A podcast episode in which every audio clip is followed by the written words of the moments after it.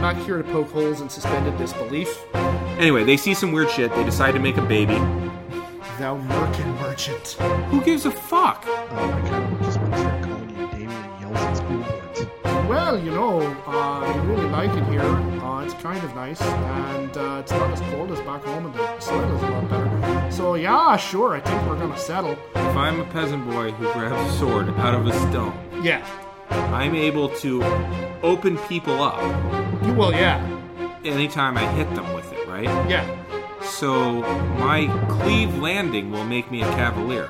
Good day, sir. If Siskel thought it was empty-headed plebeian trash, he was probably really gonna groove on it. Because cannibalism and murder. Pull back just a little bit and build walls to keep out the redheads. Man, Authorial intent doesn't exist. Some people stand up to wipe their butts, some people stay seated to wipe their butts. Like it just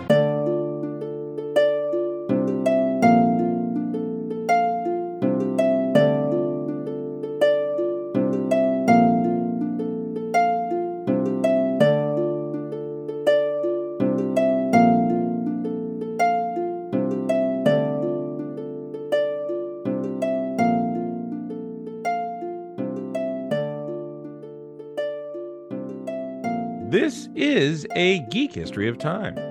Where we connect nerdery to the real world. My name is Ed Blaylock. I'm a world history and English teacher here in Northern California. And um, recently, I have uh, seen a, a lot of my fellow teachers, uh, most of them at a higher level that I'm operating at than I'm operating at, um, talking on social media about um, how annoyed they are at seeing Chat GPT showing up in in papers and stuff that they're that they're having to grade. And I totally thoroughly empathize with that. Um, and I I get how that's like immensely frustrating. But on the level at which I'm teaching, um, the the issue that that I have is is uh, simultaneously I think easier to deal with, and on a certain level, I don't want to say more frustrating, but but it, it's frustrating on a on a different level. Um, this past week, um, I was walking my students again. This is material we're we're recovering, uh, walking them through how to use text evidence in in their writing and uh, you know focusing on okay so you need to give credit to your source. The author of name of article tells us that quotation marks put in your quote close your quotation marks use use commas where appropriate close your quotation marks give you know the the page number that you took this from in parentheses and then put a period right? And then after you've done that that's not enough. You need to write another sentence to explain this supports my argument because fill in the blank right? And and they're sixth graders so this is new for them you know at, at this level. Um it's not brand new because i went over it with them earlier in the year but we're going over it again because many of them need the help and so we're going over this again and in the process of going through the writing that they turned into me um i i found that a few of them had had written responses that a didn't actually answer the question I was asking. B did not pull any text out of the article that I had literally written for them to use. Um, as an aside, I think it's some of my best uh, journalistic writing ever. Um, there that we've been reading uh, a translation or excerpts from a translation of the Odyssey, and uh, I wrote a, a, a news article entitled um, "Local Ruler Returns Kills Intruding Suitors." Um, you know, for them for them to write about, and uh, they they didn't actually cite anything from it. And after I'd seen the same phrasing used more than once, um, you know, my spidey senses started tingling. So I I typed the phrases that they used into Google and and they had not only gone to literally the first source that they could that comes up when you when you search for a particular term on Google, but they just they just copied it word for word, plugged it into what they were writing, and then kept walking. In an assignment that was literally about quoting from a source. And I don't know if the commission of plagiarism is the worst part or if the worst part is the sheer laziness of the plagiarism that they committed like like plagiarism plagiarism is going to happen. You know students are going to steal shit and not give credit for it. Like that that happens. And it's it's it sucks and it makes me mad. But like you couldn't even try a little bit harder. Like you couldn't find a quote that actually answers my question. Like anyway. So so that's that's part of the reason that um friday night i had a very large margarita with dinner. Um because it was that kind of week all over how about you Well, I'm Damien Harmony. I'm a Latin and U.S. history teacher up here in uh, Northern California at the high school level. Um, I have run into the same kind of thing with ChatGPT.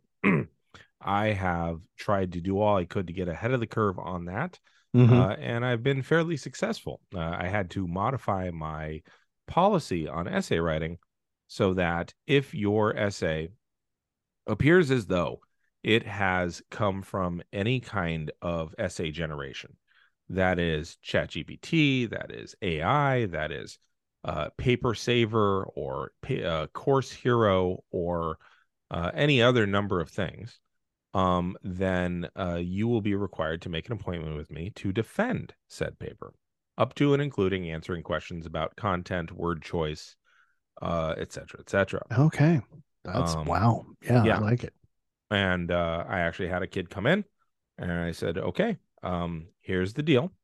I'm going to read you your paper, and then I'm going to read you what I generated today before you came in." And I read the two of them. I said, "Do you see how those sound remarkably familiar?" And he says, "Yeah." I said, "Do I need to ask any further questions, or are you going to admit to this?" He's like, "Yeah, I did." I said, "Okay, cool. Now you're getting zero for that, but." We already have ChatGPT open. Why not use it the way it's intended? And I showed him how to generate and outline a shopping list of what he needs to do for the next essay so that he could actually use it the way it's intended. You know, it is Yeah. a good tool. It's a lot like how I always say Cliff Notes is actually fantastic as a pre reading tool. yeah It is not supposed to replace the book you're supposed to read. yeah ChatGPT is a great place to organize yourself, organize your thoughts in a way that you're like, okay, now I know my first couple steps until you're able to do it yourself. But uh yeah, it, it enabled me to show him like kind of give this restorative thing where I showed Mhm. him here's here's the bad way to use it and that's what costs you all the points this time but here's a good way to use it and notice how this is helping you get going Mhm. now get out there and and win one for the gipper so go I've- I've and had- sin no more Yes. So I've I've had um you know uh, those kinds of interactions with it. okay Um Yeah. today I uh um I historically get lost everywhere I go okay to the point where I used to build it into my uh my calendar uh my schedule of things. Um so I had to get a tire replaced. Um, which meant Oh. that when my kids normally would get dropped off with me, I had to let their mother know, hey, you can either drop them off a couple hours later with me, or you could drop them off with me at this tire place. She said, okay, let me think about it. She got back to me. She's like, actually, we're gonna go look at mattresses um for for our daughter. So uh why don't you meet us at that mattress store afterwards? Okay, cool. And then uh I say, okay, I'm finishing up here. Uh, are you at the mattress place? Yes, we are. I said, great. Do you know where that is? And she says, I think you could see it from where you are. Oh, okay, cool. So then I just typed in the name of the mattress place into the navigation software because mm-hmm. you know it didn't occur to me to just look around. Um, and so I got in the car, drove right past it, got lost down by a furniture store, um, you know, all over Hell's Half Acre, worked my Uh-huh. way back And then I, I'm like, I can't find this damn thing. And then I looked up. I'm like, oh, oh shit, that's that's that's it right there. And so I pulled around. I parked and looked in my rearview mirror, and then I looked behind me, and I'm like, I could see the parking spot that I pulled out of from where I am. God damn it! I could have just walked over. And so I I walked in, and uh, I I told my kids, and and my daughter says, "Yeah, I saw you going by, and we were all wondering." And then everybody just kind of realized it's you. So so Ow. yeah, well, like I can't argue, but yeah, Yeah. so yeah. So Yeah. just just out of just out of curiosity, Mhm. w- did this did this happen to be anywhere near the IKEA there in in yeah, Mhm. okay. I know I know exactly the mattress place and I think now I know I the do tire too. place. Yeah. Yeah. and and I think I know the tire place. Yeah. yes, you do. Yeah, and right. and yeah, There we go. I now Yeah. know both are in Yeah. that close a proximity to each other. Wow. Oh, Yeah. yeah. So That's Anyway. funny. So Yeah. uh, when last we spoke, Yes. uh, you were getting into the 90s, which is something Yes. that we could drop me saying that into 30%. Just about anywhere. podcasts. Yeah.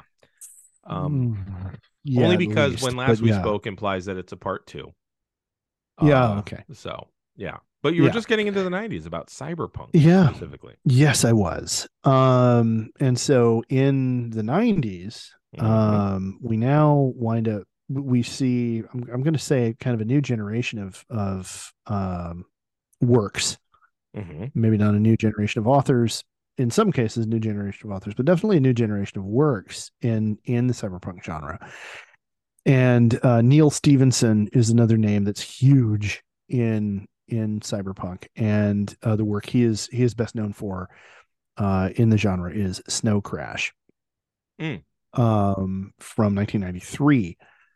Um, and there's a man, there's a there's a whole lot of stuff to talk about, and this is a book full of really big ideas. But um, I think most notably for looking at the development of the genre, Mhm. um, he envisions uh, number one, his setting is similar to Gibson's Sprawl, but it looks a lot more on the page. It, it looks less like everything has been built up vertically and you can hardly see the sun because of all the, the concrete and neon. It looks a lot more like everything in the world or everything in his world that he that we're that we're experiencing has turned into the Los Angeles basin. Everything is it's it's it's much more it's much it's much wider. It's much more spread out, Mhm. But it is but it is uh balkanized in in this in this very unique way within the genre.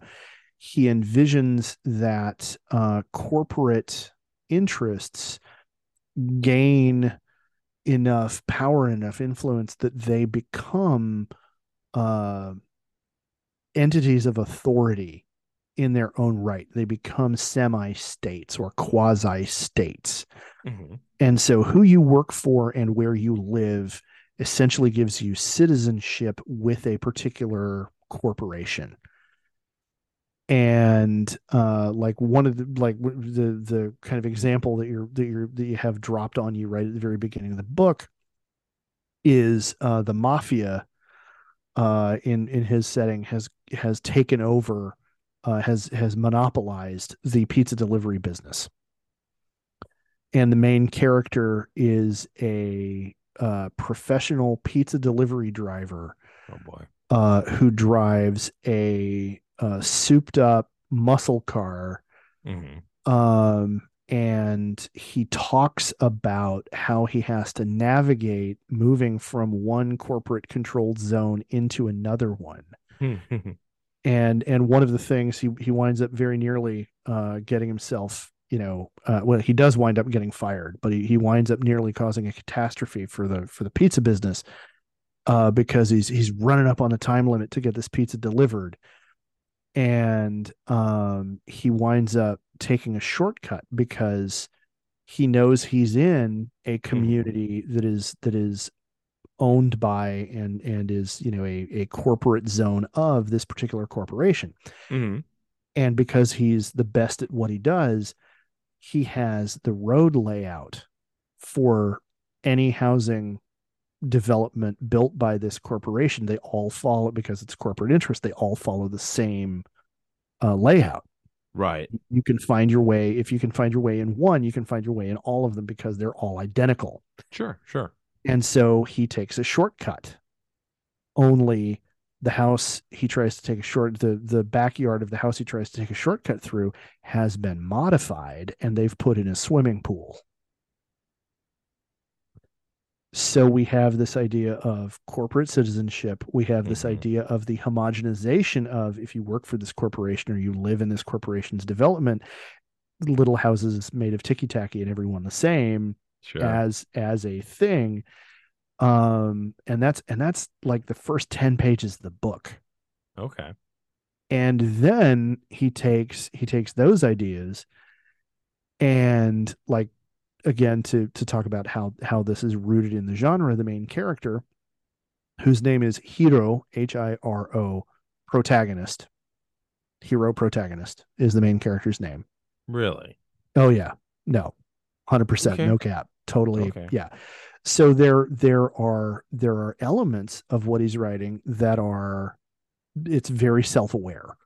Mhm. And and he knows I'm writing in like wink wink we all know we're in a cyberpunk novel. I'm just going to make that clear, Mhm. you know, but but here's how I'm going to play with these conventions and here is here here is a trope. You don't know what I'm going to do with this trope, but I'm going to hold this trope in front of you Right. and and part of the part of the tension for you as the reader is going to be like okay is he going to play this one straight or is he going to fuck with me? What is he going to do? It's an amazing it's it's an awesome book. Nice. um the the uh central kind of idea of the book winds up being about language.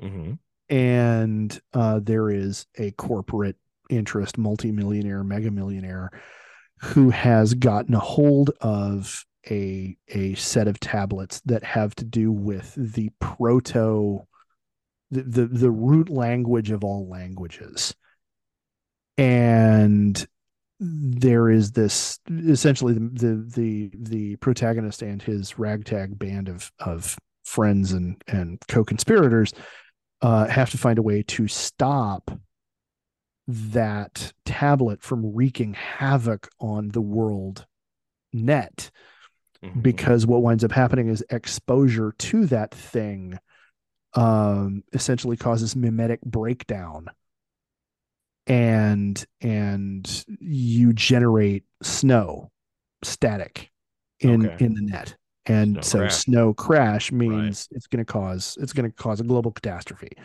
Very different than what I originally thought that the book was about. yeah yeah Yeah.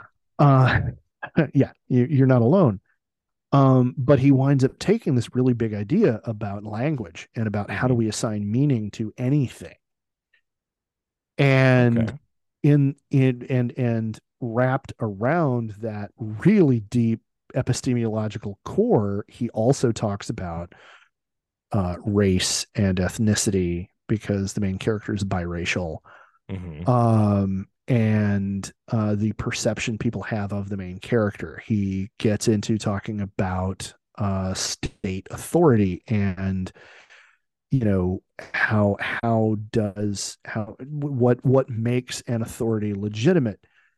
Um he winds up looking into like he creates the setting in which like everybody has multiple hustles just in order to keep a roof over their head the main character is living in a storage container because that's the only housing he can afford O- okay. and, so and it's and it's illegal but everybody else is doing it too all of his neighbors like it's it's a it's a storage place that's full of people so it's predicting because- it's predicting 2009 2010. yeah I mean, it, it really kind of reminds me of like, it reminds me of uh, when I was telling students about this job that I had and how you need to know your worth and and I, I worked for an insurance company and my job was to weigh papers. Literally, they they produced, I think, like uh, insurance documents, and Yeah. to see if they were wasting ink or to see if a paper, uh, a batch of papers was not formatted correctly. They had me weigh the papers because ink, of course, adds a little bit of weight to it. So if you get enough Mhm. papers, it, it weighs it, and and so I'm in a Okay. dingy, moldy office listening to, uh, you know, uh, podcast or or something, um, as I'm doing this all day, and it is mind numbing, as you could well imagine. Yeah, I'm sure. And I was about to go into my credential program, but I was temping because I needed the money. Because back then you could temp. Yeah. And uh, I I talked to the kids about like, look, you need to know your worth. Like I was making thirteen dollars an hour there, um, to weigh papers, and it was probably the easiest and hardest job that I had all at once. But the moment that I knew that they didn't understand that I was a human was when they came to me with a huge batch and they said, you know what? You might need to call your credential program and tell them you need to start later because uh, we just got this big old batch. And I quit the next day. And I told my Oh, students, yeah. like, you know, this is this is these are things Yeah. that you will run into. One of my students came back to me the next day and says, uh, "Where was that?" I said, "Oh, it's at such and such insurance place down on such and such street." Do you know if they're hiring? Because my mom heard about that would like that job. And so what you just described to me is like Mm. people's hustle in 2010, Yeah. 2011. And about Mhm. like, you know, you get the no man, look, all you got to do is close it up before they go home and you can stay there and it's only like 50 bucks a month. I mean, that's way better than rent. Yeah. Like, Yep. so yeah, once again, not wrong. Not wrong. Yeah. So, um, and then in 1995, the movie Strange Days oh, comes out, mhm. and that is near future, like much cyberpunk, but not all. sure. Um, and the uh, conceit of Strange Days is that um, technology has been developed where that allows you to record your sensory experience. So, like, think like wearing a GoPro. Only it's not just vis- it's not just watching stuff happen in video. It is Mhm. feeling the wind on your face Okay. you know yeah. and and and being in the body of whoever is doing it right Sure. and so the main character of the movie played by liam neeson is a uh at least i think it's liam neeson anyway uh no, it's Ralph Fiennes, isn't it? no, it's, yeah you're right it's ralph fiennes Yeah. sorry uh, but ralph me. fiennes yeah ralph fiennes plays a former police officer Mhm. who is now working as a you know uh uh petty grifter selling black market recordings Mm. from this device Okay. and so like the opening scene is you see a a dude well first you see firsthand Mhm. uh a a woman's body in the shower looking down and Mhm. that cuts then to a dude in a suit wearing a headset and running his hands over his own body Uh, and and you know Ralph Fiennes reaches over and clicks off the the console that is that this guy's headset is plugged into, and the guy takes it off and he says, "See, there you go. You're a 19 year old girl taking a shower. How much is that tape worth for you?" And so that kind of gives you everything you need to know about this conceit and how the main character interacts with it, like you know from the beginning. right. Well, he winds up getting a hold of a recording that implicates somebody very powerful, or doesn't just implicate, it shows somebody very powerful committing a murder of course. from the point of view of the victim. And it's a it's a a chase, semi heist, semi chase thriller movie from there. Mhm.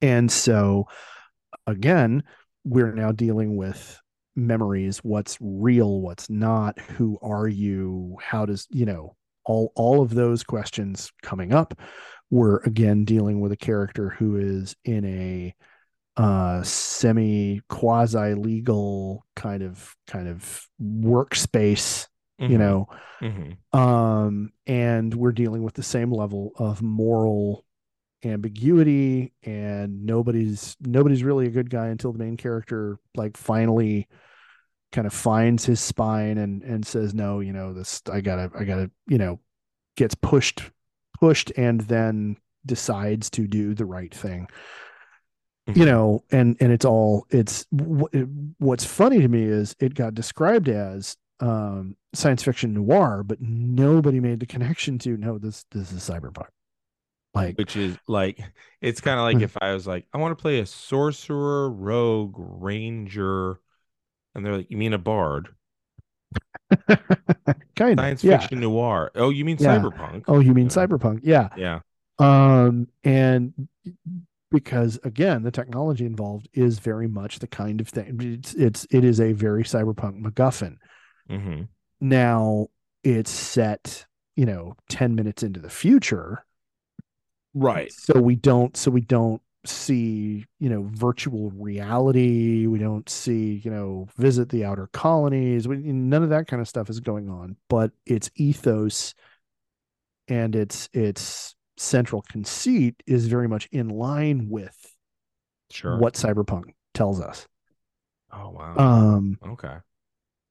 and then in 2011 we have the novel and i don't remember when the movie was released but we have ready player one by ernest cline Um. Now, just real quick. Okay. Uh, producer George introduced me introduced me to Ernest Cline's work when he was known as Ernie Cline. Okay. Um, I assume they're the same person because he wrote, uh, or he was a comedian who kind of Okay. did long form rants, um, about uh, like Airwolf and all Okay. kinds of, uh, all- all kinds of, um, uh, what do you call it, nostalgia type stuff. Um, okay. and and uh he i remember he introduced him to me long before that but i remember when i saw er- ready player one and i saw ernest cline i was like oh wow he's he's an author now too um but yeah the movie came out i want to say 2019 maybe 2018 everything a little bit pre-pandemic is a blur to me but okay. yeah. So yeah from 1997 to 2001 cline performed his original work at austin poetry slam venues. So yeah probably same dude. Yep. his most popular spoken word pieces include dance monkeys dance yep dan's Monkey, nerd yep. Nerd porn auteur and when i was a kid He also did um uh you you want to date the uh the smart girl. uh, Okay. because she's just as kinky as you and then she'll help you with your calculus homework. Um nice and uh and yeah, he does a whole thing about uh Airwolf um Okay. being the most important piece of technological innovation that our whole society has forever been geared toward. And uh Okay. of course it was flown by a man named Stringfellow Hawke because Well- he plays cello in the mountains.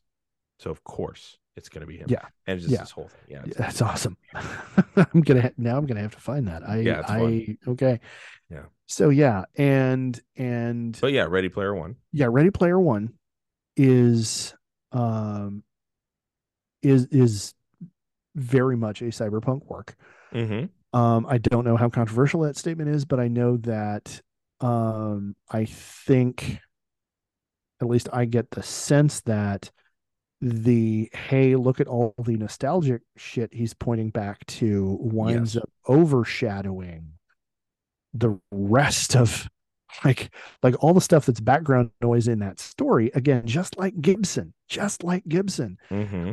there's all this stuff that's like background assumptions taking place in the story that are that could potentially be MacGuffins for anybody else's work.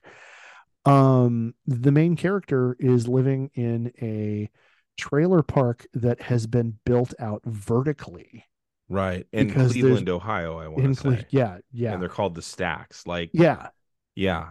It yeah, everybody's critique of it was how um nostalgia porn it was and how Yeah. lazy that was. And it's like, eh, there's so much there's so much other shit going on there Right. like don't get me wrong um i totally grooved on oh my god uh you know the d&d references and like gundam and like everything oh yeah, like visually of- it was so like, much fun. holy crap hmm uh you know i mean all of that was amazing don't get me wrong but like he's explicitly talking about the haves versus the have nots and he's Yes. explicitly talking about a corporate giant taking this thing like he he drops an anvil on Mm-hmm. this was invented by this one eccentric weirdo genius to be the thing that was going to demo- democratize everything It was supposed to, yeah, and it gets corporatized. and it's and it's been corporatized and Yep. fucked over and hey look we're never going to get utopia because people are going to abuse this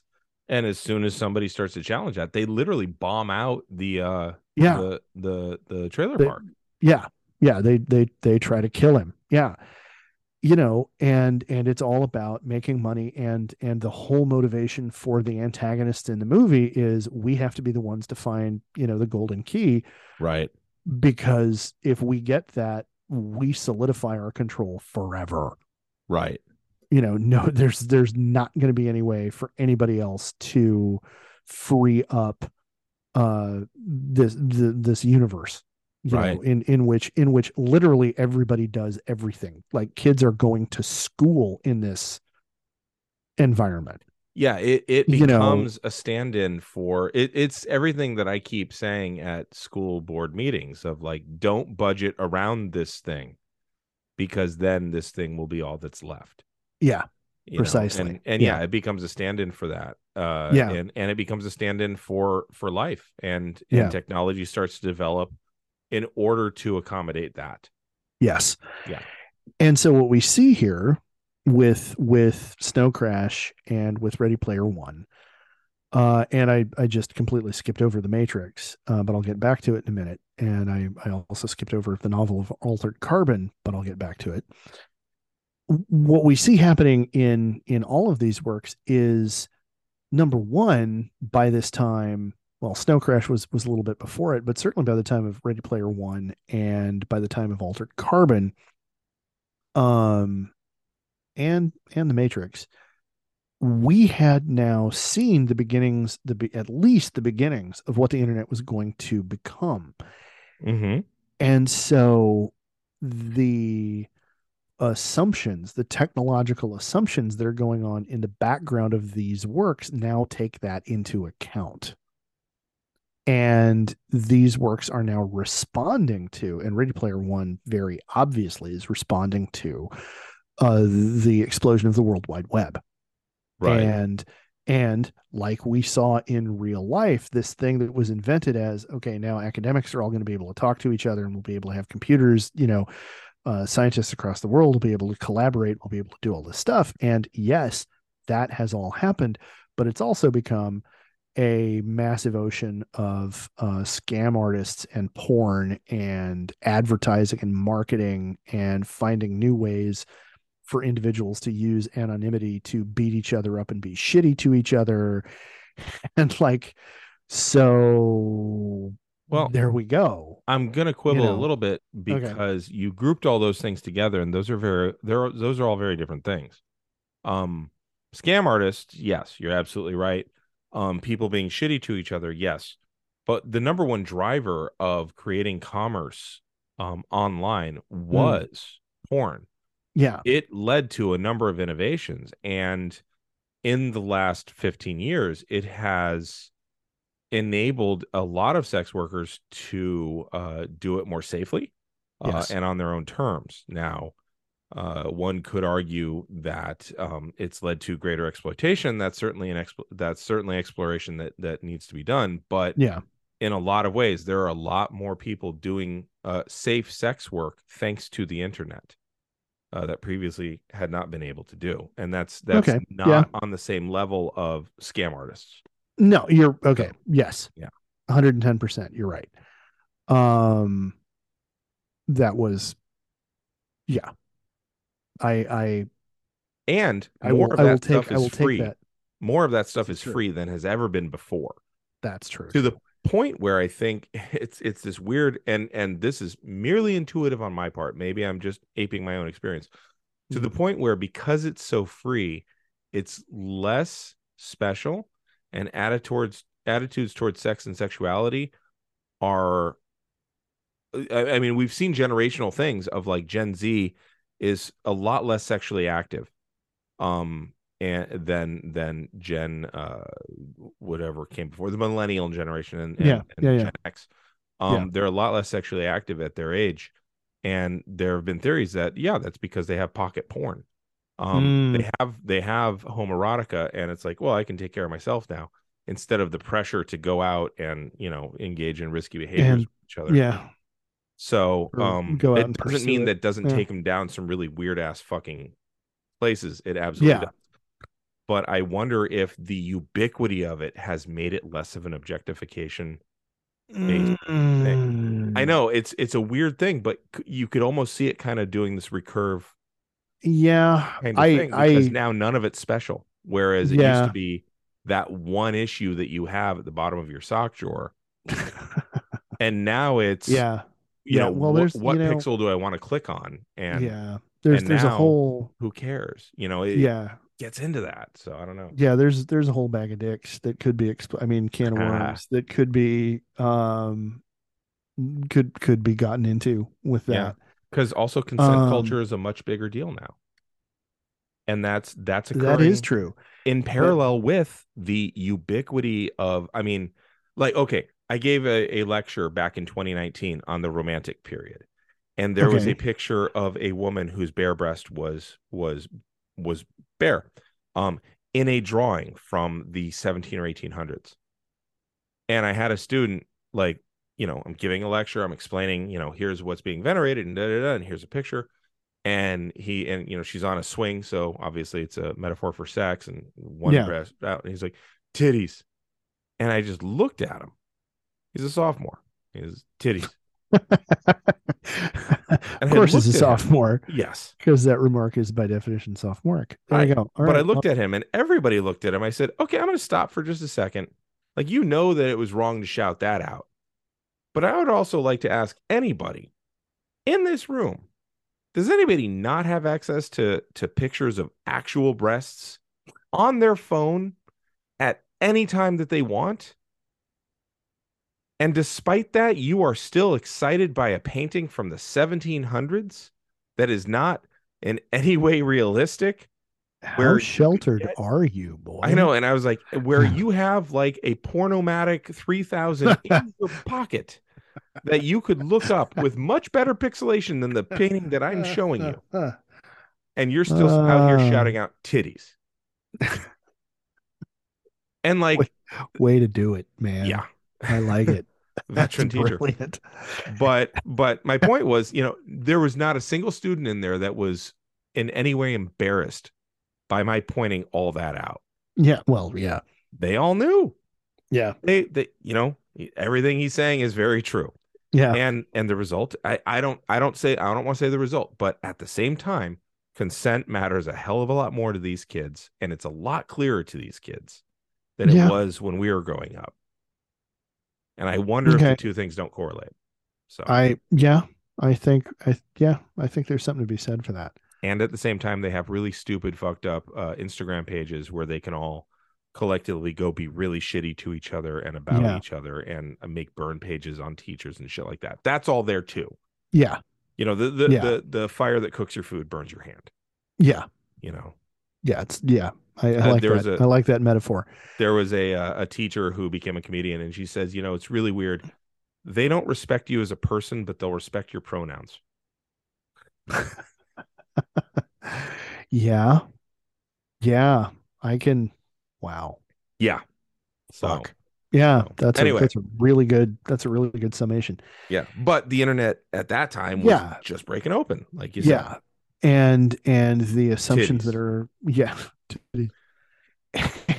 and and so you know like it, it's really hard to argue that ready player one wasn't a Mhm. a a response to what we had already started seeing happen in real time with the internet, with the commodification, with the Right.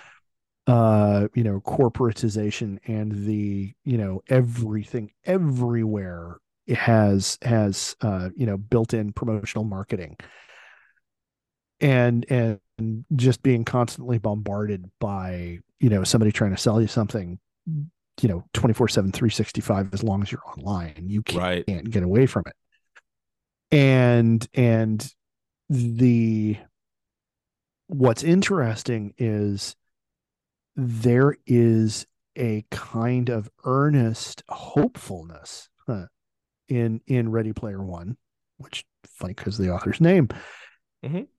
that Hopeful Cline. Yeah. the story yeah the story is very cyberpunk but it also has this like the main character in in that book is is peter parker you know he he is Right. Yeah. a, a teenage he's a teenage everyman who has this has this big dream and isn't going to be stopped and i don't want to say he's a cockeyed optimist but you know he, he kind of keeps going because he doesn't have much choice but he's also motivated by i'm not going to let these guys Right. ruin this thing for everybody it's not he's not motivated by um you know i'm doing this because they're paying me Right. It's, It's- not it's sheer personal of- gain, but at the same time, it's not revolutionary until he meets Artemis. yeah yeah He has to be Correct. radicalized yeah out of it. So I, I'm wondering if it's not pulling like it. It's not.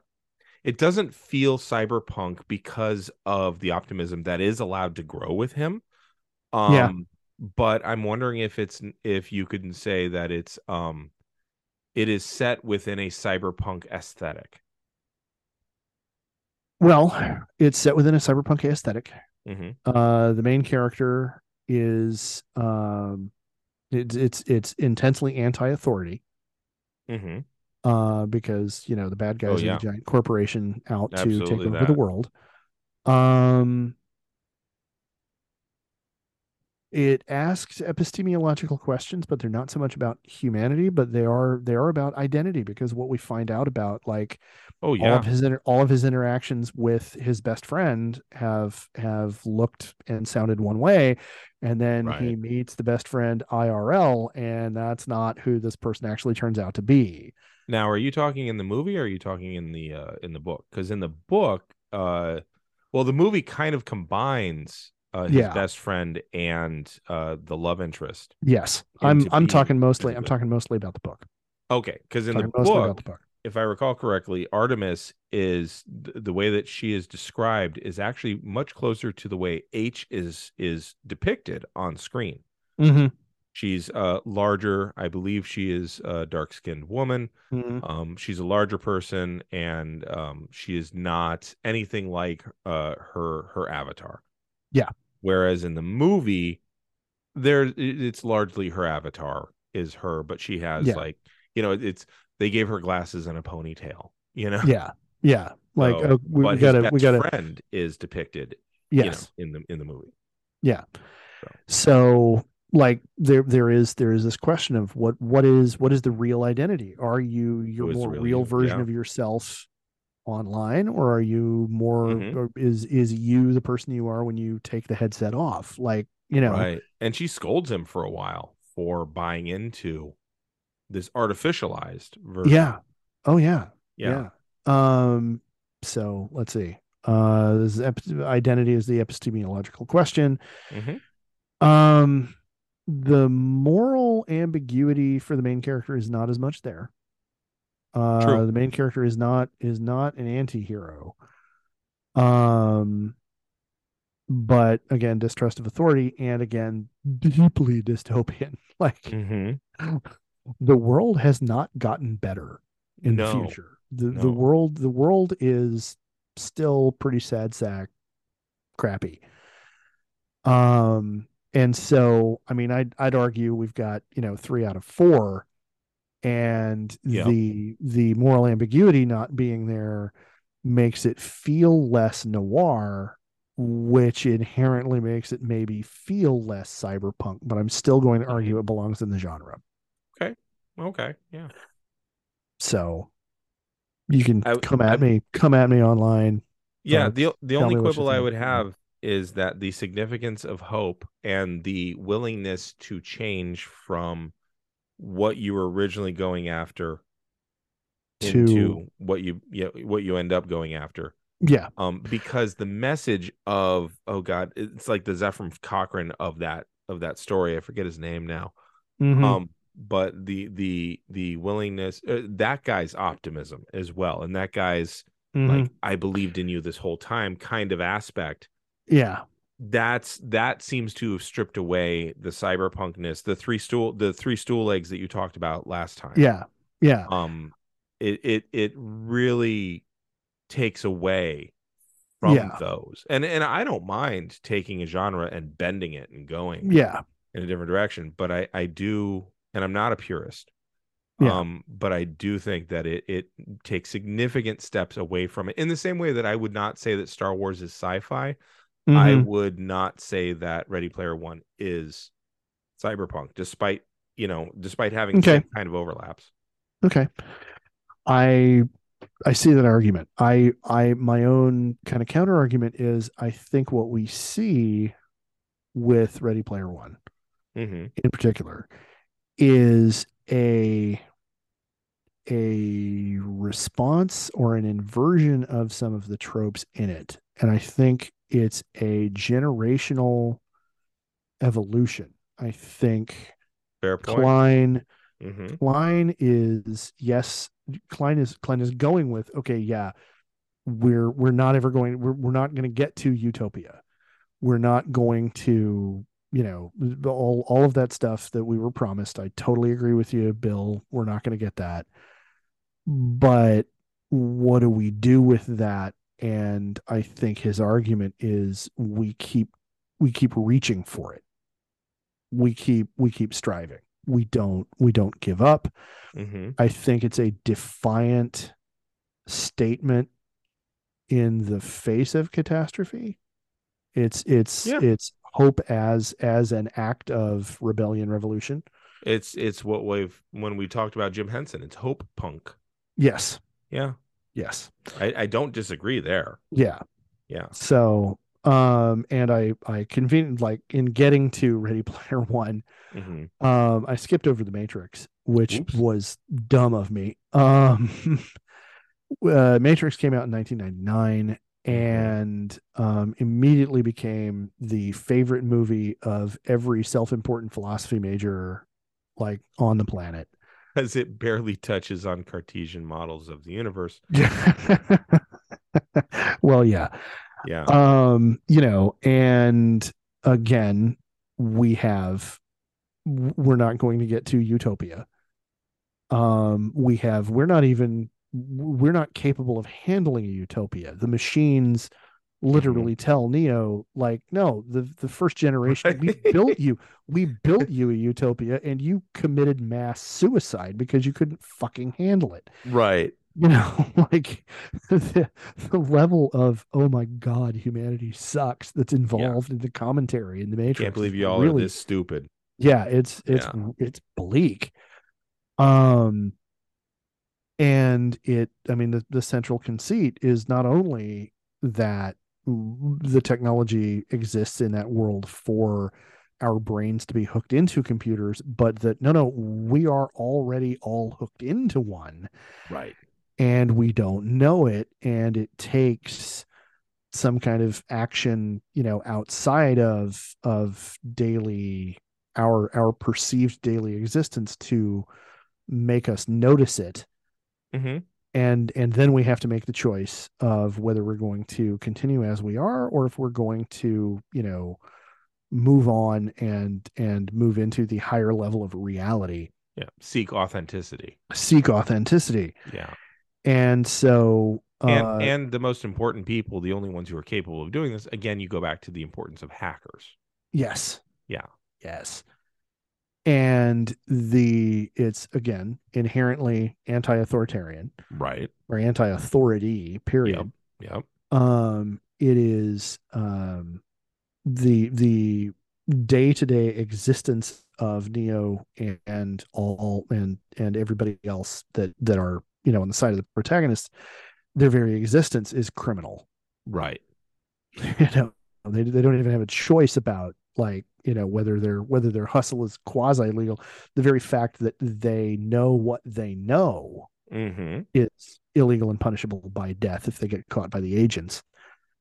It asks really potent questions. I, I don't know if I want to go so far as to say deep ones, but they're definitely potent ones about um, the soul and Mhm. uh, identity and and reality and you know because the is big. Yeah. Epi- yeah like it's a huge it's it's like yeah it's it's 90% of the core idea Yeah, of the movie I mean, He said, you know, I used to eat there. Really, they had know. really good noodles, and you know, but that none of that's real. And Mhm. she asks him, "What does that tell you? That nothing, that the Matrix cannot tell me what's real."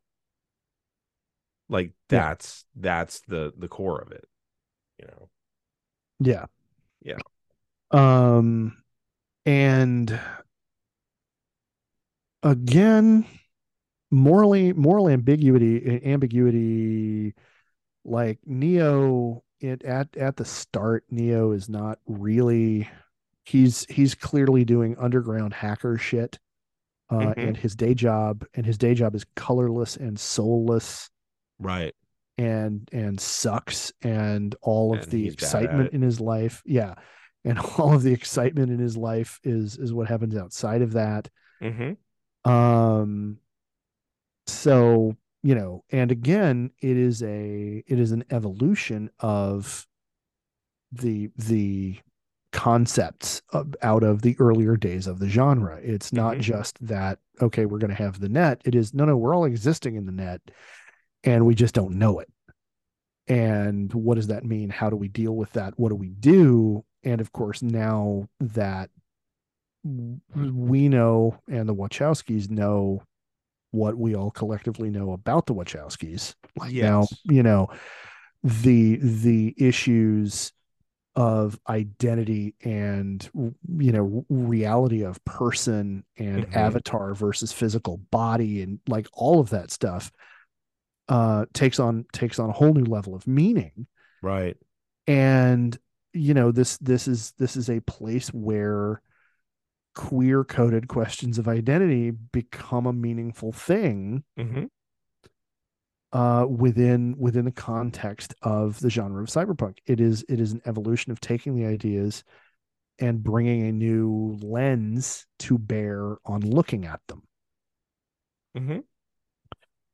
Um, and so then Altered Carbon, the novel, comes out in 2002. And I didn't get into the details of what the what the conceits are there, but in Altered Carbon, uh, it's a farther future setting. Humanity is is has spread out to multiple different planets, and uh, the main and everybody in the world at a certain age after birth, very very young, has an implant called a stack placed Okay. at the base of your spinal column Mm-hmm.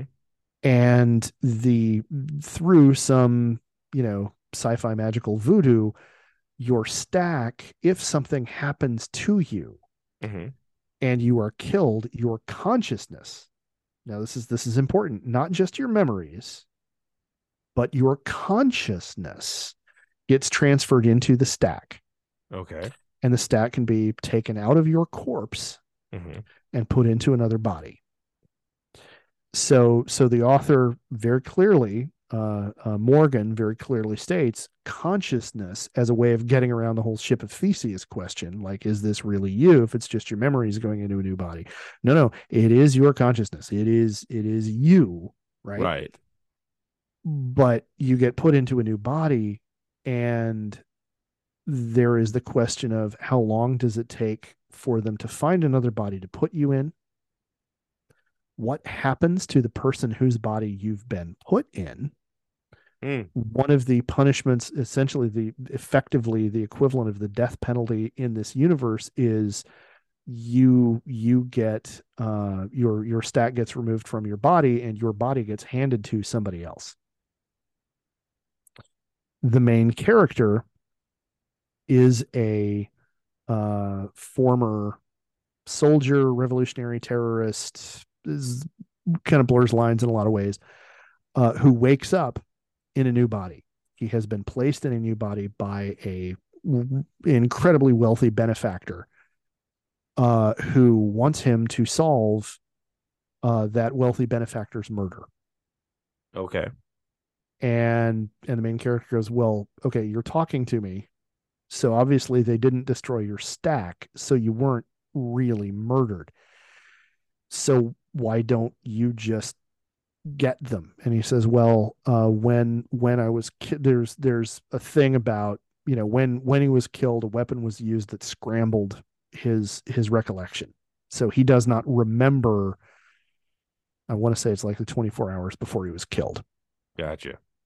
Um, and it's also kind of mentioned in passing that he's the, the benefactor is wealthy enough that he keeps cloned bodies of himself on ice, hmm you know, uh, uh, figuratively, you know, in hibernation, so that if anything happens to him, he he has his own body he gets to go back to, and that's like cloning is incredibly expensive, and that's a sign of just how Tessier or wealthy. Ashpool, Yeah. you know, uh, upper upper upper upper crust this guy is, and the the you know one one of the one of the things that kind of happens in the background and it's it's gut wrenching to watch in the in the in the Netflix series is as the main character is being taken out of the facility where he's been you know revived um a a couple of parents you, you see you see this couple greeting this 50 something year old woman who comes Mhm. shuffling out being escorted by by a couple of orderlies. And these and these two these two people in their in their 30s you know rush up to this to this woman in their 50s and and they say a name. And this woman who is older than these two people looks at them and goes mommy daddy what happened? And it's like oh well Oh boy. fuck. Yeah i mean so so the main character is intensely morally ambiguous. Um the the setting is intensely dystopian. Uh the overarching interplanetary government is um in, is very harsh and corporatist at best. Um and the main character it and it's it's way noir. The the main character is trying to navigate all kinds of intrigue within the upper crust of society as he's working as this you know uh uh you know quasi legal private investigator kind of kind of guy. And you get Mhm. flashbacks to his experiences before he was killed. And you know it turns out he's been his his stack has been sitting in storage for years hmm before he got before he got resurrected. Um, and then one of the supporting characters who kind of becomes his sidekick is an artificial intelligence who is programmed to sound and act like Edgar Allan Poe and is the manager slash desk clerk of a themed hotel and and and is Edgar like for all intents and purposes like he's edgar and and so again dealing with an ai is the ai does the ai count as equivalent to human the main character who looks in the mirror and sees a white guy looking back at him when he is asian or Mhm. you know in his own his identity is that like Right. you know right. what what is what does that do to his identity what what does that mean for for him navigating the world.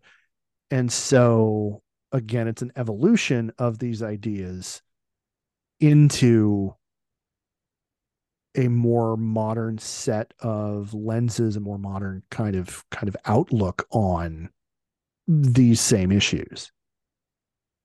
And then um blade runner 2049 came out in Mhm. 2017 and i'm about to talk about that in in some detail as as part of the part of talking about the evolution of, of the genre But I also want to mention in 1988, Mike Pondsmith publishes the Cyberpunk role playing, the first edition of the Cyberpunk role playing game. Mhm. Uh, a few years after that, Cyberpunk 2.0, 2.0, hmm 2020 came out. And then the recent AAA rated video game, Cyberpunk 2077, is based in that same universe.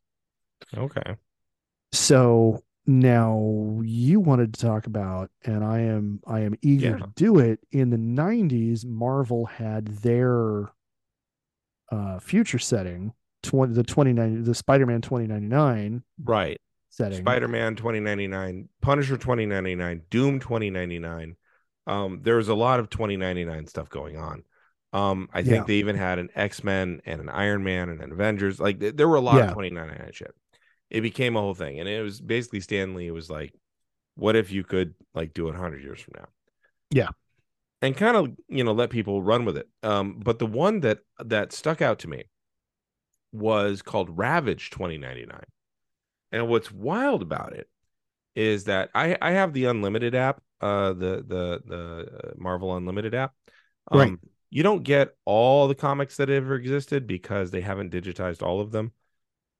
They've done Okay. a really good job of grabbing most of them, but this one Ravage 2099 not one of the ones that's on there. okay But there's a second run that's on there. So okay so when when 2099 first came out i was like okay I, i'll check out the, tw- the spider-man 2099 and and doom 2099 was being advertised and i was like yeah he's a bad guy i don't know. Um and punisher 2099 i was you know i was already kind of done with punisher by the time that came out but okay. in oh lordy i want to say it was 1991 1992 ravage 2099 issue number one came out. Um and uh i grabbed that one and Mhm. it was um i believe tom defalco was an artist on it um it Okay. was, it was paul ryan uh helped uh create it not the uh the shitbird who was in the uh the, House of Reps.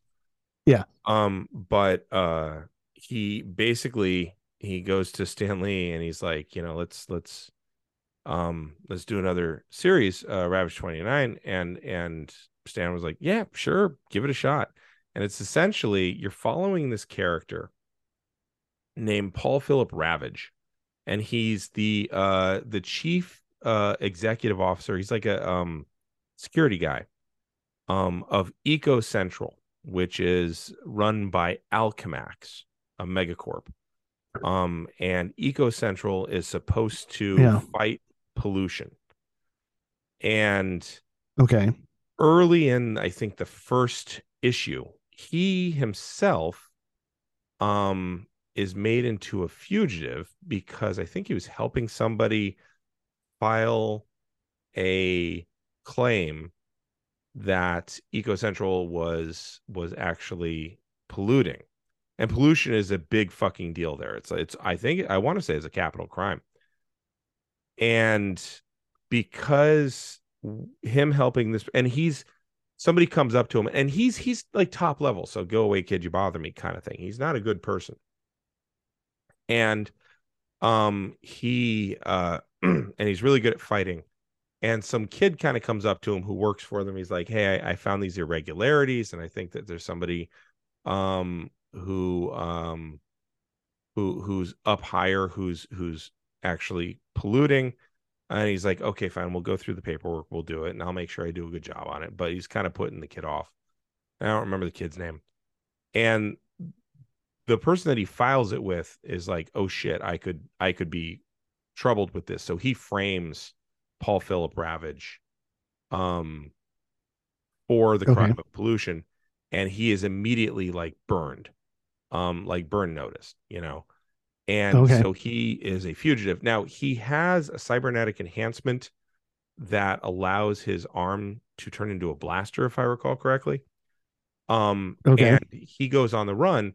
And one of the things I love about him going on the run is is that he he his his escape vehicle is an old timey trash compacting truck, big old fucking big rig type truck okay and all the other um uh, cars are made of plastic, uh, recycled plastic, and and they're just very very weak. Um, and uh, excuse me one second. Pardon me. Um, he uh, he ends up on the run, and I I want to say he's got his arm, and he converts a cog into a, a a throwing star, and he's wearing like the ultimate Kev- Kevlar vest, and he's got his ability to fight, and so now all the people he's trained are hunting him down, and he ends up, um, if I recall correctly, he ends up on an island, like a garbage island of mutated people. And he ends up um he ends up mutating while he's on there and that's what gives him most of his powers but that takes like four issues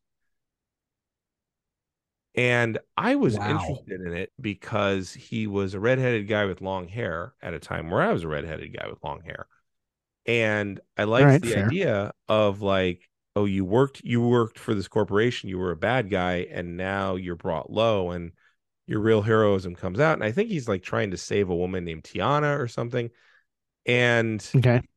He he absolutely uh trusted his superior who ends up framing him um Mhm. and he ends up on this island that mutates him and so he goes from just having energy blasts out of his hands um that i think he he mentioned that he was like surgically enhanced um and then he ends up uh with like essentially like a wolverine suite of abilities um, Okay.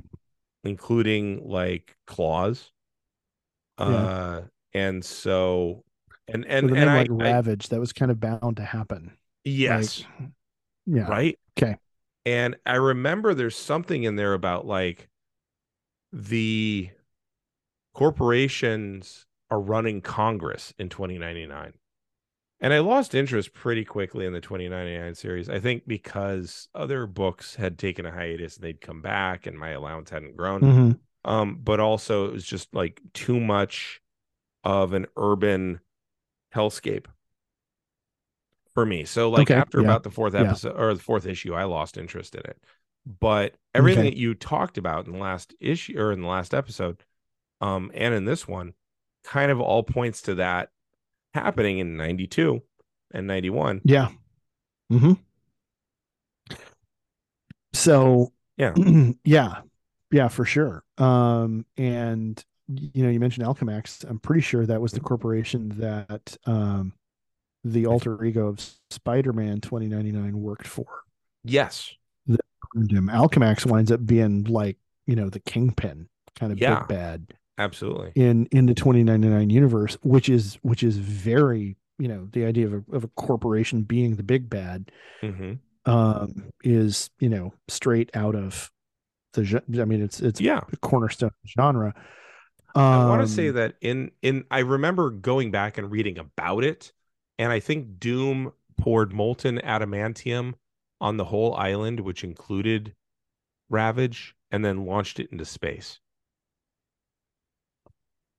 Yeah um that series did get pretty over the top pretty fast like the Yeah. that that, that setting the Yeah. 2099 whole milieu got Mhm. like crazy but it was the 90s and that's part of part of that is also the ethos of the time being you know extreme everything Exactly.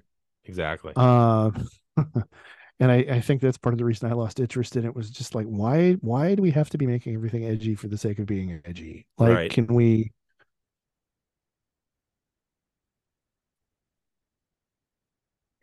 And and just the the movement toward, uh, like really really doubling down on the idea of of cynicism and and moral ambiguity and anti-heroes in comics was just like not Oh, yeah. something I was into.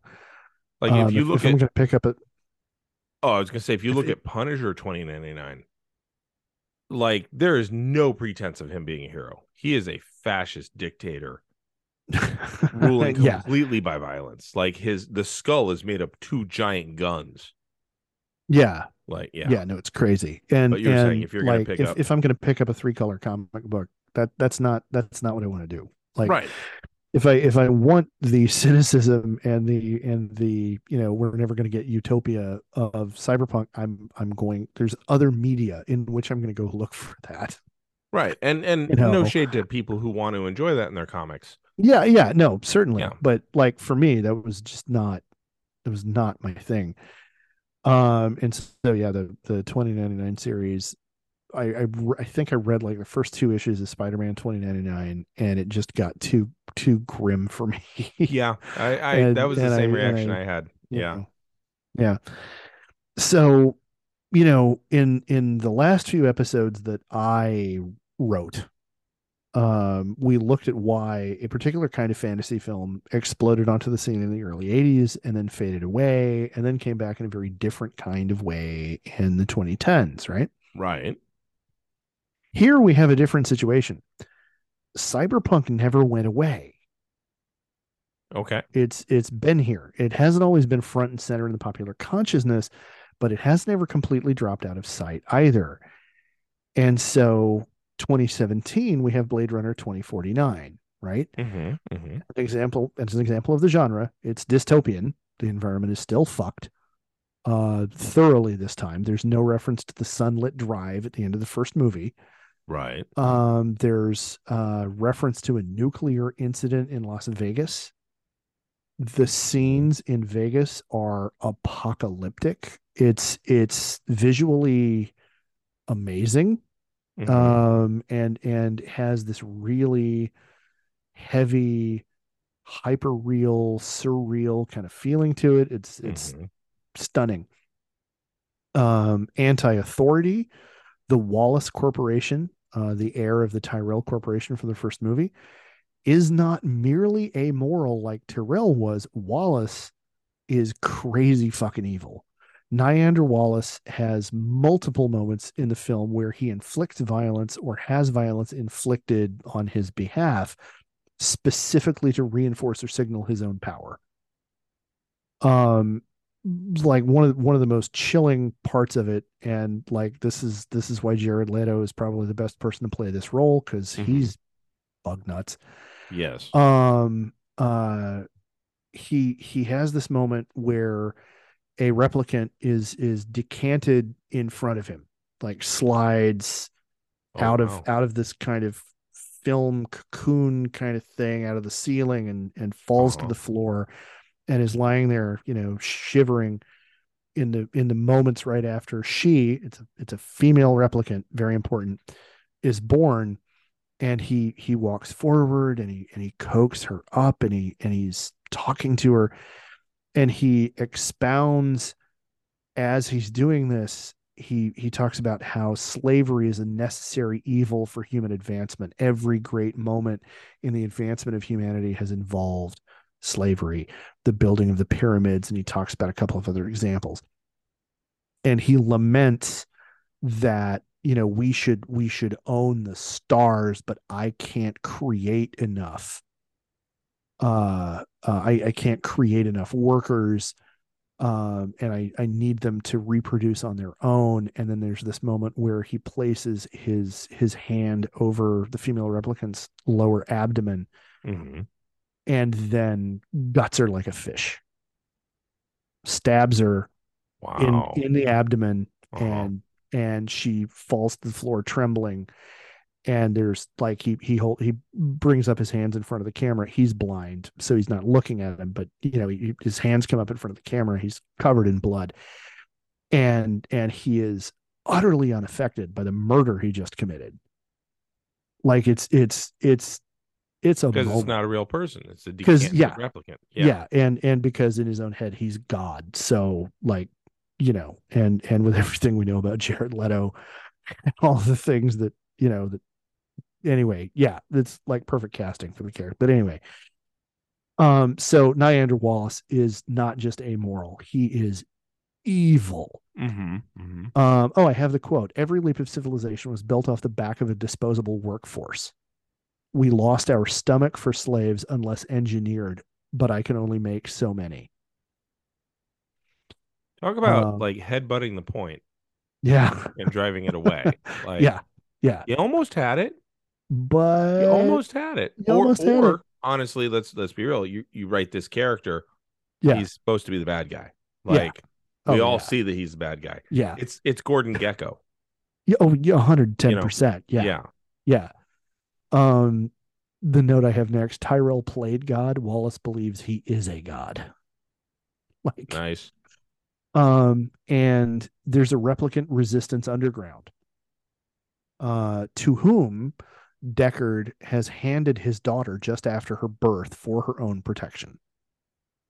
And and the main character Kay runs into them and there's there's a whole subplot where like am i working with i don't know if i'm working with them or against them or what exactly is going on uh moral ambiguity the protagonist k is a replicant whose job is to hunt other replicants at the start of the movie he has absolutely no compunctions about his job uh the first retirement air quotes that we see on screen is brutal, violent, and difficult to watch.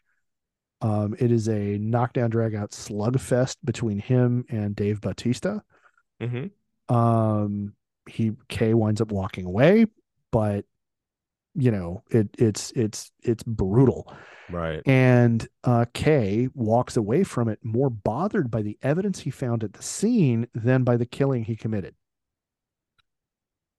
The movie is made in a way that we, as the audience, are not unaffected by it. Okay. So we're we're immediately looking at the main character like, man, I don't know, right? Um, as the film goes on, Kay loses this level of detachment. Uh, the initial mission he gets given is to kill Deckard and Rachel's child because to his superiors, she represents a threat to peace between humans and replicants. Like if if if this if this individual is found, this completely changes the paradigm of the interrelationship between humanity and replicants. This is proof of of replicants you know being able to reproduce like humans do and Mhm. this is potentially explosive in a whole bunch of different ways like it's better that nobody ever finds out this ever happened you got to eliminate Right. you got to eliminate this individual Mhm. the resistance call on Kay to kill Deckard because he's a he's a threat to the safety of his daughter who to them represents the future of replicant kind Okay. At the end of the film, Kay makes the decision not to kill the daughter or Deckard, instead, staging Deckard's death to protect him from the resistance and reuniting him with his daughter, who everybody thinks is fully human. They don't understand she's, you know, part replicant, and she works as a memory fabricator for replicants. She is an artist who generates the memories that replicants have of their childhoods. Which then brings us to the epistemological questions. For about half the movie, Kay thinks it's possible that he's actually Deckard's son and thus half human. Okay. This is because Deckard's daughter plugged some of her own memories into replicants, Mm, which is a carryover from Rachel's experience in the first film. Remember that she had memories that belonged to Tyrell's niece, right. and it's a reversal of Rachel's own revelation. Rachel thought she was human and found out she was not. Kay, at the beginning of the film, knows he's a replicant and then finds out, hey, wait, maybe I'm not. Which then winds up getting reversed. He finds out, no, you're you're not. You're not actually the chosen one. You're not that special. But anyway, then Kay, a replicant, has an apartment, has his own living space, and he has an artificial intelligence girlfriend named Joi, who who he he purchased as a as a program, as like a chatbot, basically. hmm But over time, Joi has grown into a far more complex, organic seeming personality than she started as. And she appears to genuinely love Kay. When he heads off on on his you know, uh, running off into the wilderness to try to figure out what's going on, she urges him to download her into a storage device so she can go with him.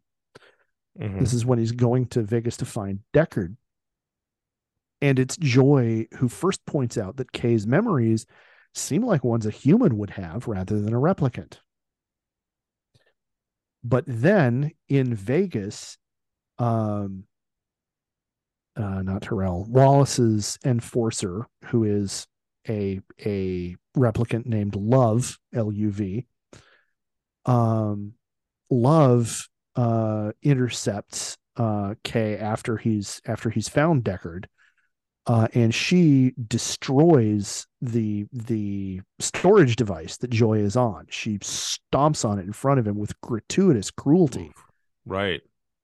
um, effectively murdering her. Right. And after she has done that, Kay encounters again a you know multi-story tall, shimmering electronic billboard, holographic billboard ad for the Joi brand AI companion, which spots him because it's Mhm. been programmed to you know Yeah. see individuals who were who are looking at the you know Targeted advertisement. yeah. Yeah. Bends down, looks at him, and vacantly, with like nothing going on behind the eyes, uh, calls him by the same nickname that his joy had called him by. Which then leaves us with the question of whether or not she was ever real. So Wallace alludes to the question of Deckard's humanity from the first film. Remember, there was this, you know, question: Is he a replicant? Is he not? Wallace offers him a clone of Rachel in exchange for information about the daughter's location. And so the the the the clone the clone of Rachel shows up. He has it brought out in front of him, and Iander Wallace says, "Is it the same now as then? The Mhm. moment you met her, all these years, drunk on the memory of its perfection. How shiny her lips, how instant your connection. Did it never occur to you that this is why you were summoned in the first place? Designed to do nothing short of fall for her then and there, all to make that single perfect specimen. That is, if you were designed, love or mathematical precision. Yes? No? And Deckard responds, I know what's real. And after Deckard refuses to tell him anything, Wallace has the Rachel clone murdered in front of him. She's not the real Rachel, but she is a living being. There's a couple of lines of dialogue that that the Rachel clone has, and the hmm. suddenness of her death is a gut punch. Okay. So 2049 has everything. This is this is Right. 110% cyberpunk film. The reason cyberpunk reason a movie like uh 2049 does as well as it did did in 2017 Mhm. is that we have been descending into a cyberpunk dystopia from the moment Gibson codified the genre. Yeah, I can we see that. we we are living in it. Okay. Um the the all all of the elements have been Mhm. have been falling into place around us and what was already there at the beginning has been getting getting more pronounced um supply side economics reagan's favorite economic policy has become gospel to the american right right. and it's been normalized despite the overwhelming majority of economists knowing and saying repeatedly over and over that it's absolute bullshit. Wages have stagnated since Reagan while costs have gone up. Corporate Mhm. profits have skyrocketed along with CEO pay. Um, as as you pointed out when we did the last episode when we talked about bullshit jobs, our productivity has gone up massively, but workers aren't getting paid anymore for it right. Or, or Um, working less. or working any less. Right. Right. According to the Pew Research Center in 1970, middle income households held 62% of the US's aggregate income. Upper income households held 29%. By 2018, middle income households only held 43%, while the share held by upper income households had risen to 48%. Jesus. The rich have gotten substantially richer, and the middle class is shrinking rapidly. hmm according to Statista, in the fourth quarter of 2022, 68% of the nation's wealth was held by the richest 10%. But that's not the kicker. That's not the kicker. The kicker is 31%, almost one third, effectively one third hmm of the whole wealth of the United States was held by the top 1% of the population alone. The Tessier Ashpool family of neuromancer was a premonition of Elon Musk and Jeff Bezos. What is Yeah. Elon what is Elon Musk spending all of his money on? How did Jeff Bezos try to prove to us all that his dick still worked after he got divorced? Right. space space shit, right? Yeah. And and Like- where do the Tessier Ashpools choose to live out their their waking hours when they're not in cryo hibernation? On a fucking space station. Right. Like, so of course this is still relevant. Like, Yeah. So- there's there's an aspect of it of like in addition to utopia is impossible because Yeah. people are going to squeeze everything out of it for themselves they're then going to use those squeezings to fuel their rockets to get off this planet mhm. and go colonize somewhere else and leave us all to die yeah, and and advocate that. Well, you know, the best way to to to make this available to you know the common plebs is just let us build you know factory towns right on Mars right and intro and reintroduce indentured servitude. Like the f- mm-hmm. dude, like you don't even have a mustache. How are you twirling it? Like the fuck, man. yeah I don't. How do you do that? mm-hmm. How you know? And and and the you know what I what I said in the last episode about you know the the depiction in cyberpunk of the of the upper upper classes in this in this future being so removed from from day to day existence of of the you know sweating hoi polloi uh that that they're that you know the question is how human are they now right? Right. The extent to which the the things that you hear Elon Musk and Jeff Bezos say are so out of touch yes. and so lacking in self-awareness mm-hmm.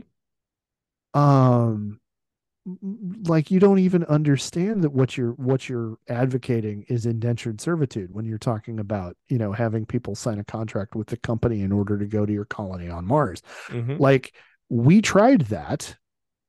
That didn't end well. Right. That that created a lot of problems like for everybody not not just the poor saps that you know had to had to take that option to try to build a better life. But but it didn't even work out well for for the upper crust in that case. Like right. so so we have we have that going on. And uh, corporate power has mushroomed. In 2010 uh, citizens united ruling by the supreme court allowed corporations to openly support political candidates and equated money with speech so you know spending money to support a candidate now. yeah well and and legally speaking the idea of corporations being fictive persons under the law oh that's been has- since the has, 1800s has been yeah thing since forever partly because it was difficult for jurists at the time to figure out how to treat a corporate entity. Right. But now it's like no no corporation corporations are people my friend to to Mhm. quote um what's his name? Uh presidential candidate mitt romney. Yeah. to quote mitt romney corporations are people my friend. D- again do you hear what's coming out of your mouth? Like well it's made him a lot of money so I yeah well understand. there Uh, is yeah. that yes um successive presidential administrations since reagan have worked to undo environmental regulations most notably the trump administration which pushed which pushed for more drilling and more coal production and consumption because corporations need to make that sweet sweet money and um by the way did i mention that uh environmental collapse was part of the background noise of cyberpunk mm-hmm. Mm-hmm. how how you doing there Yeah. Um, Fox News and Alex Jones and Rush Limbaugh before them have made money hand over fist pushing anti regulation, anti government, pro industry ideas. Um, you know, we we shouldn't get in the way of corporate interests doing what they need to do because that's how the economy runs and if the economy keeps running we're all we're all going to be doing better if you get in the way of corporations doing what they want to do if you make it hard for them to do business you know uh you're going to lose your job Right. you know um and in the early days of the genre the white supremacy of you know well i'm, I'm gonna i'm gonna use race baiting as a way to keep you as a as a white blue collar worker on my side wasn't part of the formula in in genre but that you know those that racial awareness is in more recent works Right. and you know it's it's part of the same it's it's a different part of the same beast right Mm-hmm. um and when i when i when i wrote this next note um uh developments had not yet come out uh in the in the uh, uh fox news trial but rupert murdoch has admitted under oath that his broadcast personalities endorsed election lies in 2020 and after Yeah. uh because endorsing those election lies kept eyeballs on the screen held onto their their viewer base which made them money Right. you know it isn't that he believes any of that shit none of them believed any of that shit um but they kept parroting it because that's what the audience wanted to hear and that's how they kept making making the dough. And so we now have real time the epistemological question of who gets to decide what the truth is. You know uh, going back to uh, our our talk with uh, Bryn Tannehill talking about you know different categories of truth. Right. like Yeah. you know it's really it's it's happening and i didn't mention this this work uh in my list but max headroom the Mhm. sadly short-lived television series from the 1980s Mm-hmm. is so cyberpunk it fucking hurts Yeah. and the the main character the the protagonist there was a was a reporter and and his whole like all of his adventures had to do with trying to get the truth to the people when they were being fed horse shit by corporations that were trying to keep eyeballs on screens Right. and trying to sell a narrative for one reason or another. Um, privately held corporations have been ruled able to ignore employment rights and anti discrimination legislation if it impinges on, and I quote, sincerely held beliefs. So, yeah, no, there are laws about that. But, like, you know, if you make enough noise about, well, you know, I'm a Christian, so I believe that whatever horse shit you want to say, if you can say it convincingly enough to convince a judge, well, you don't you don't have to follow that legislation. Right. You can you can fire people or treat people like shit or what have you. You know, well, because you sincerely believe that. Well, all right, what you sincerely believe is you you want to you want to maintain your bottom line, you don't and you don't like those people. So like whatever. You you know, you can get away with it. And now Mm-hmm. I want to say the scary one, but they're all pretty scary. But private military contractors Hmm. were projected by the senior defense analyst of Aerospace and Defense News to generate $223.8 billion annually. That's a that's a quarter of a trillion. Yes. Yeah. 223.8 billion to to exercise my inner Carl Sagan for a moment. Billions and billions, right? and and why is that cyberpunk you ask? That's because these are privately held companies doing the work of state militaries. They are armed security. They do anti piracy work. They train military and paramilitary forces.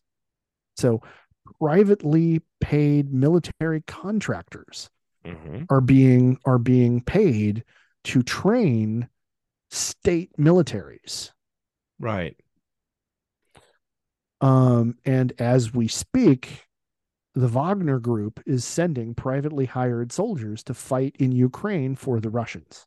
hmm And to make it even more dystopian, um, many of the many of the soldiers that are being soldiers in air quotes that are being sent off by the Wagner Group to do that are being recruited out of prisons where the option is you can stay here in a Russian prison Right.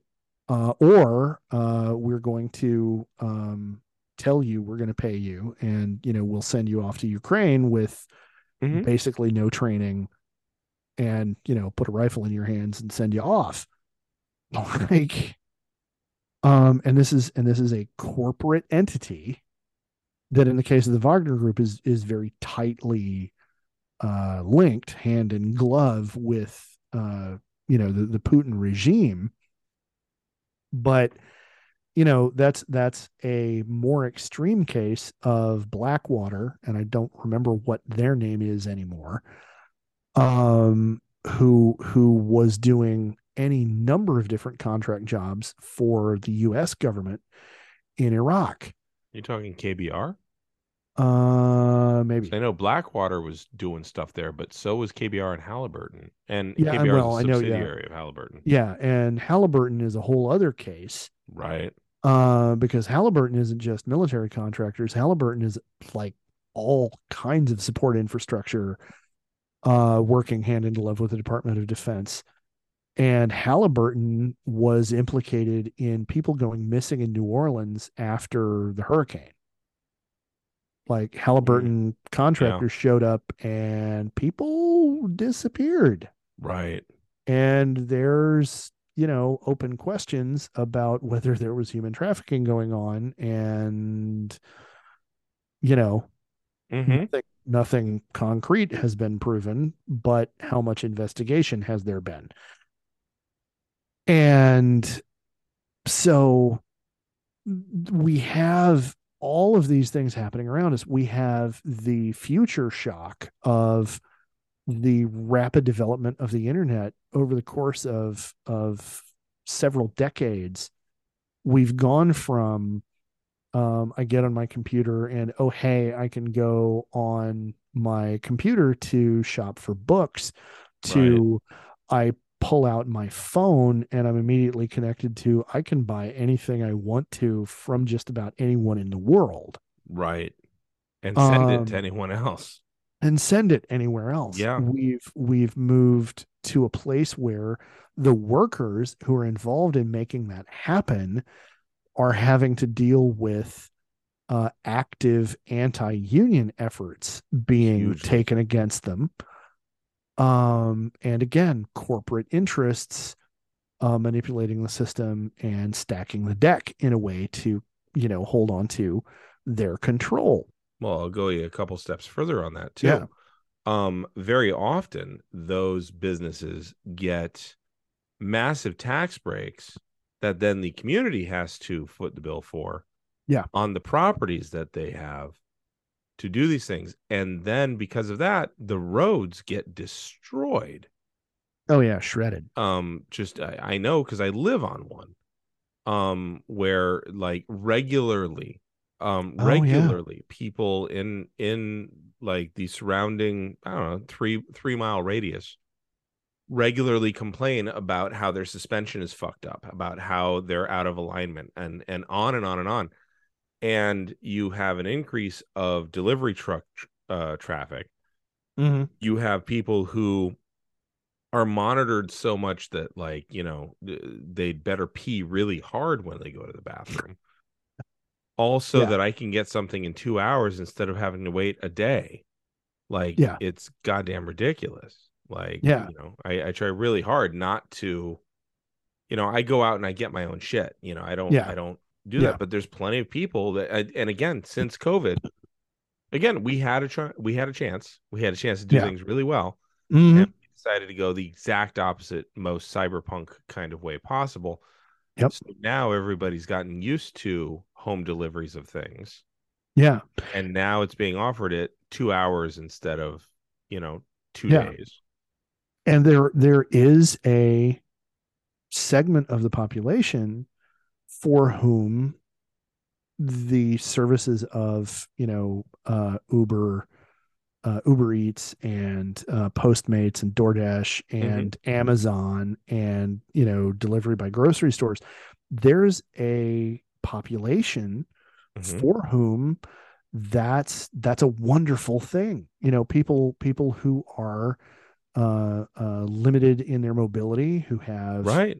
You know immunity issues and going out in public is not feasible or safe for them Absolutely. you know folks folks who are neurodivergent who have anxiety issues whatever th- there there is an aspect of all of that that is really awesome for those people Mhm. but it's been turned into this thing that is fucking dystopian you know it's it's it's it's what gibson had to say like all encapsulated right there Mhm.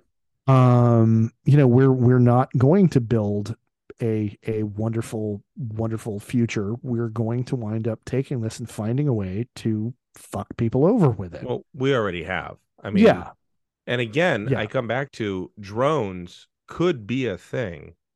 We've seen we've seen it work. We've seen self-driving this that and the other. We've seen drones.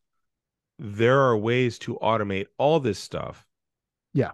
And still pay people to make sixth rate podcasts Yeah. or go to school or sit on their couch and get high or hike or write bad poetry or play good music or whatever. Yeah. Everybody could still be eating and have that shit delivered. Um with with all the capabilities that we have of delivering stuff. Yeah. And or or people could just work 2-3 hours a day. yeah But we're doing neither of those things. Uh to our detriment as a society, to our detriment as consumers, to their Mhm. detriment as workers, to our detriment as neighborhoods, to Yep. our detriment as uh, people who need to drive places. Yep. And also that they don't get benefits and and so on. Like it's it's yeah, it's dumb. yeah and and so that's that's basically that's that's it. Cyberpunk we we So we've caught up to cyberpunk. That's yeah we that's we the are moral here. we yeah we're there. And now what we what we do from here hmm is up to us because we can prove gibson right. Right. and and we can say well you know whatever i gotta get i gotta get mine.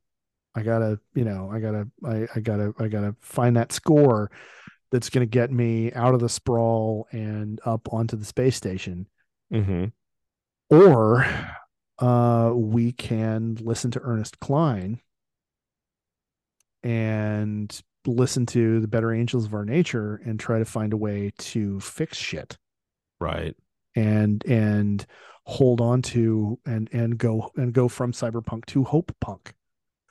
We Mhm. can try to go from cyberpunk to solar punk you know and and you know find find the solutions.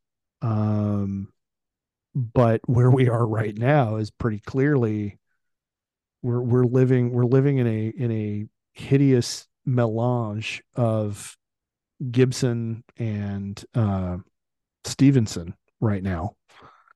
And we kind of need to figure out what we want to do about it. Yeah. So there we go. That is that is the development of the genre and kind of why why it hasn't gone anywhere or why it hasn't gone away. Why we haven't moved on away from it. And and the answer is because we've been moving toward it the entire time. Yeah.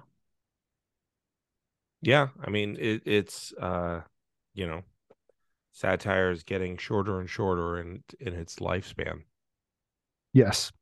And- every every passing day. yeah. So well, that's bleak. Thank you. Yeah, well, you know, hey, I this is my turn to to do that. Cool. Well, what would you like people to? Well, I guess uh the the what have you gleaned? I think we've kind of covered. Like, yeah, we kind of have. I mean, Yeah. that's that's kind of what we've what we've been saying for the last couple We- of minutes now. yeah, we we have a chance. We've Mhm. had a chance, and we have a chance to do things in a different and better way, and we keep choosing otherwise. We even had like huge crisis points that really could have galvanized us, yeah, and we went the other way. Yeah.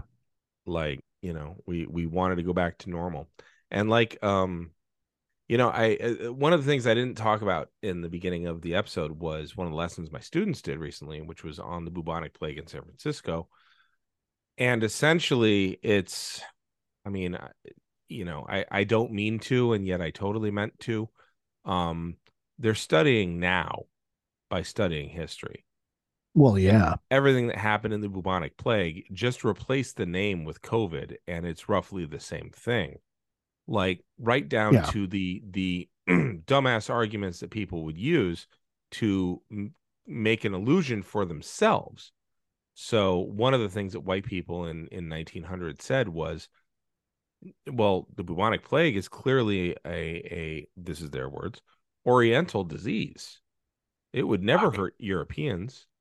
And i'm like and so i asked the question what happened in the mid 1300s that would prove that wrong um and Yeah, I mean, you know, the theory is that the bubonic plague did start in the steppes of Mongolia, but yes but it didn't There's- it there's didn't so much- people wholesale yeah, In no, I- I, I, yeah, it did yeah, in europe yeah, you know killed the shit out of the population of Europe. Right. And so I point that out to him. And then the next thing is I found a quote and somebody said, um, there's no way that white people could get the bubonic plague because Europeans eat meat. And the next question to the students was go to a Chinese restaurant and look at its menu. How is it organized? Like, I love that. That's Yeah. awesome. Like my my first response is just how fucking dumb it like where what is the what? That's self delusion though and that's It's what i just- explained to students. I said imagine thinking that. Imagine telling yourself that to the point where you believe it. And you know i said or imagine saying like well because my blood type is b negative i can't get covid. Like imagine being that stupid about it and then Yeah. not wearing a mask or coughing on people. And Yeah. what I really drilled down on was when people started like rallying for I want my haircut, I want my chicken wings and all that. I said, notice they weren't saying, let's set up a system where people can come to my house and cut my hair. It Yeah. was, I want other people to take risks so that I can be comfortable. Yep. And, and, it's not even so. I can be comfortable. It's so Uh-huh. that so that I can have my my perks, my my Right. you know, and and this was after they realized that white people of San Francisco didn't realize that there's a plague going on or a quarantine going on until they woke up that morning and didn't have breakfast ready for them because their servants hadn't shown up and cooked bre- their breakfast for them. bullshit. Really? Dead fucking serious. Dead fucking serious. It's just down the road from us. Like, yeah. And Dang. so Damn. they're super engaged on this. So yeah, well, what I've gleaned Yeah. is like looking at the history that I'm teaching, and it's like, wow. It- and the kids are making the connections. Um, yeah. Well, you that's know, to always the- good to see. Yeah. yeah, you know, and that's that's that's been really fun. To the point where one of the students is like, you know, I noticed something the other day. I'm like, oh, do share. He says, out of all the students on campus, the the one group that more consistently wears more masks is Asian students. Mhm. I said, good. Now let's unpack that. Let's look at why. And, you know, and so we start kind of getting into it. I said, now get back to studying the bubonic plague in San Francisco and take a look at what group is most affected and is most shit upon and, and gets blamed for it despite everybody wanting to deny that it exists because business. And here's what Governor Henry Gage said. Here's what the railroad said. Here's, and Mhm. they're just like, you know, they're like, whoa, that's just like, mm, you have been paying attention. Good job. So, Yep. Yeah. So anyway, Jesus. that's that's what I've gleaned. All right. Uh, yeah, that's that works. So what are you going to recommend to people to consume or to read? Um, I'm I'm going to strongly recommend um checking out uh Blade Runner uh 2049. Mm-hmm. Um, and I'm going to recommend that when you do it, go into the film thinking about what we've talked about Fair. with with with all of this upper in in upper mind uh view view the movie and and it is there is so much going on there um yeah so that's that's my that's my recommendation what about you I'm going to recommend a couple things. One, um, on Amazon Prime, if you've got it, ironically enough, uh, Yeah. the giant, the giant beast, or is it this giant beast? It's this giant beast that is the global economy. And Mm. specifically, look at episodes two and three. Episode two are rich people dicks, or do dicks get rich? And episode Mm. three, the rubber episode. So I'm going to say, look at those and then go and watch The Running Man. okay Uh, and I think those are pretty good. And and if you really really want, then watch the uh, the documentary called The Corporation. Um, but I think those tie in largely to what we've been talking about uh, with the historical flair. So yeah that's what no, I'm. sounds Sounds like it. Yeah. cool Uh, you right. don't want to be found, so where can we be found? I do not want to be found. I'm hiding in a corner of the net behind all kinds of black ice. Um, we can be found. Uh, well, you've already found us if you're listening. Uh, but if you want to find another avenue for locating us, uh, uh, obviously we are on the Apple Podcast app and on Stitcher. You can find our website at wubba wubba wubba geekhistorytime.com. Uh, we are available to uh, tell like you can tell me I'm wrong about Ready Player One uh, or about anything else uh, on Twitter at uh, Geek History Time. And what about you? Uh, mostly you can find me uh live um and in person in Sacramento, July 7th, August 4th, and September 8th, all at Luna's in Sacramento at 8 p.m. Uh, doing capital punishment, slinging puns. Uh, the show is in its seventh year. Um, and uh, Holy that's- cow! I know. Uh, so that's uh that's as almost as long as the seven year war.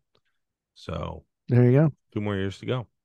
Um, but yeah, that's that's where you can find us, um, or you can find me rather. Um, so for a geek history of time, I'm Damien Harmony. And I'm Ed Blaylock. And until next time, keep rolling twenties.